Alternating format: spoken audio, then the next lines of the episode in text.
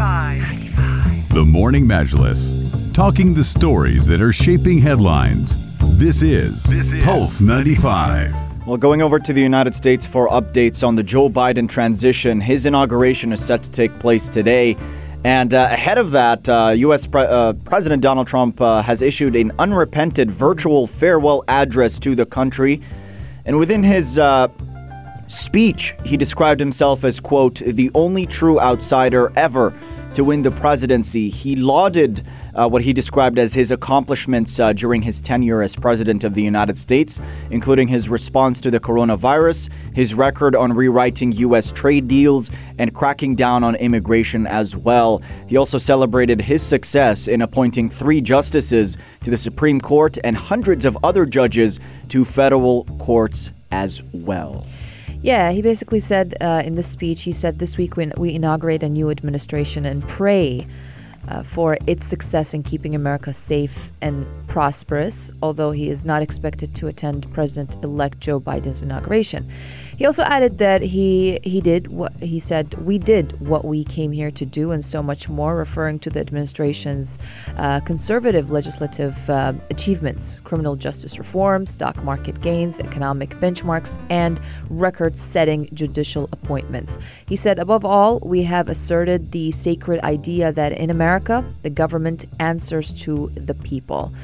Now, much of the achievements Trump Trump uh, touted, such as tax cuts and reforms, slashing regulations, and withdrawing from the Paris Climate Accord, Biden has signaled he would reverse them all.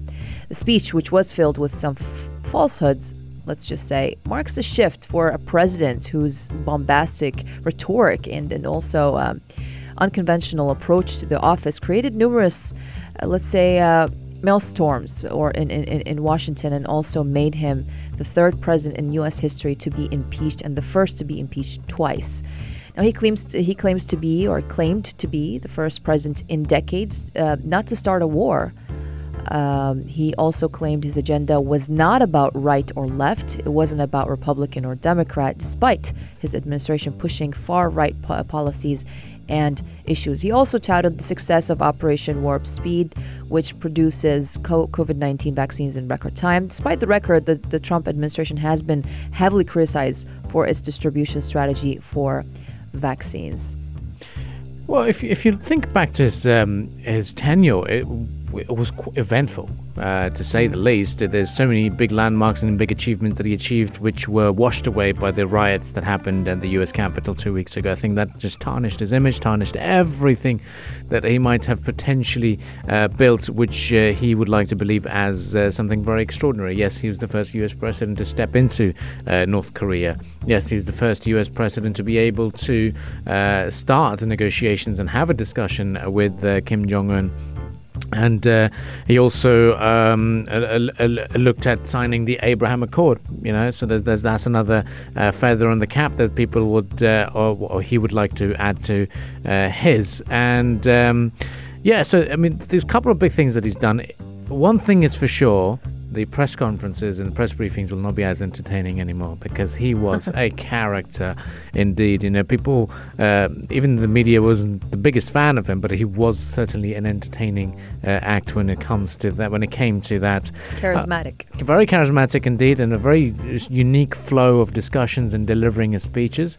Uh, other aspect is that uh, we'll talk about this later. Melania Trump, on the other hand, has been starting doing renovations uh, as they prepare to leave the White House. So we'll be talking about that later on in the program. Uh, but there's lots to uh, fix and lots to uh, look forward to uh, the Biden's inauguration today, and we can't believe how fast we've arrived to the 20th of January.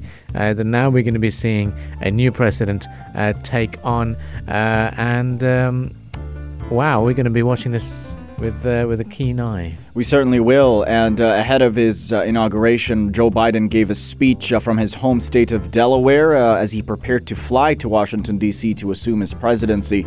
It's quite the emotional speech. In mm. fact, he paused for several moments as he told the crowd, uh, "quote When I die, Delaware will be written on my heart." Uh, also, bizarrely said he'd hoped his uh, son, who had passed away, would become president. Uh, but yeah, it was a, a rather emotional speech.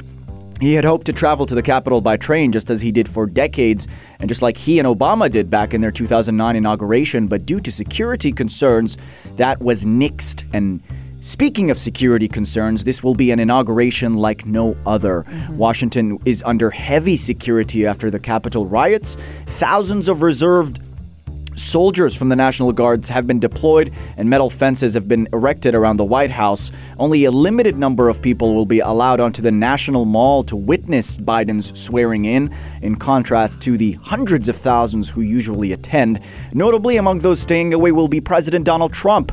He will be flying to Florida today morning, and he is the first president to skip his successor's inauguration since Andrew Johnson all the way back in 1869. This is unprecedented.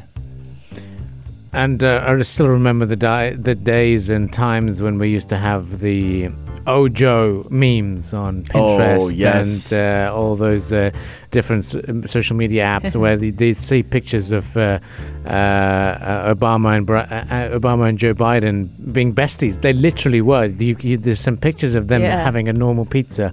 Romance. yeah, exactly. so it, it, was always the Ojo situation, and and so so that that's uh, you know, we've been so used to it now, we're going to be thinking, whoa, he's president now. And the fact that he wanted to go travel by train also yeah. just goes to show uh, it was also another Ojo moment saying, look, look, mate, you're, you're, you're POTUS now. He, so. he, definitely has a lot on his plate right now. Yeah. Beyond the pandemic, uh, Biden faces no shortage of problems when he takes the reins at the White House. The nation is also on its economic heels because of uh, soaring unemployment. There is deep political division, and of, of course, the immediate concern about more violence following the January 6th insurrection at the U.S. Capitol. So it's not an easy task to take at this time at all.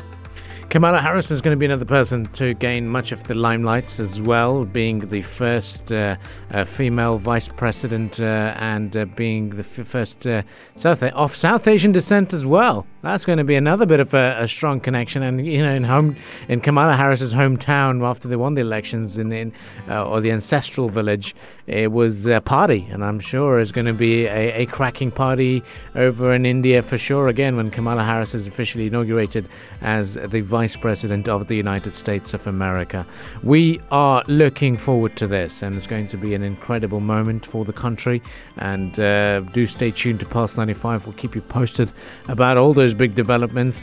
Up next, we'll talk a little bit more about the world of uh, oil demand because International Energy Agency has uh, announced a new forecast. So we'll quickly delve into that before we head over to uh, the big discussions about the vaccine program here in the United Arab Emirates. Stay with us. This is the Morning Majlis on Pulse 95.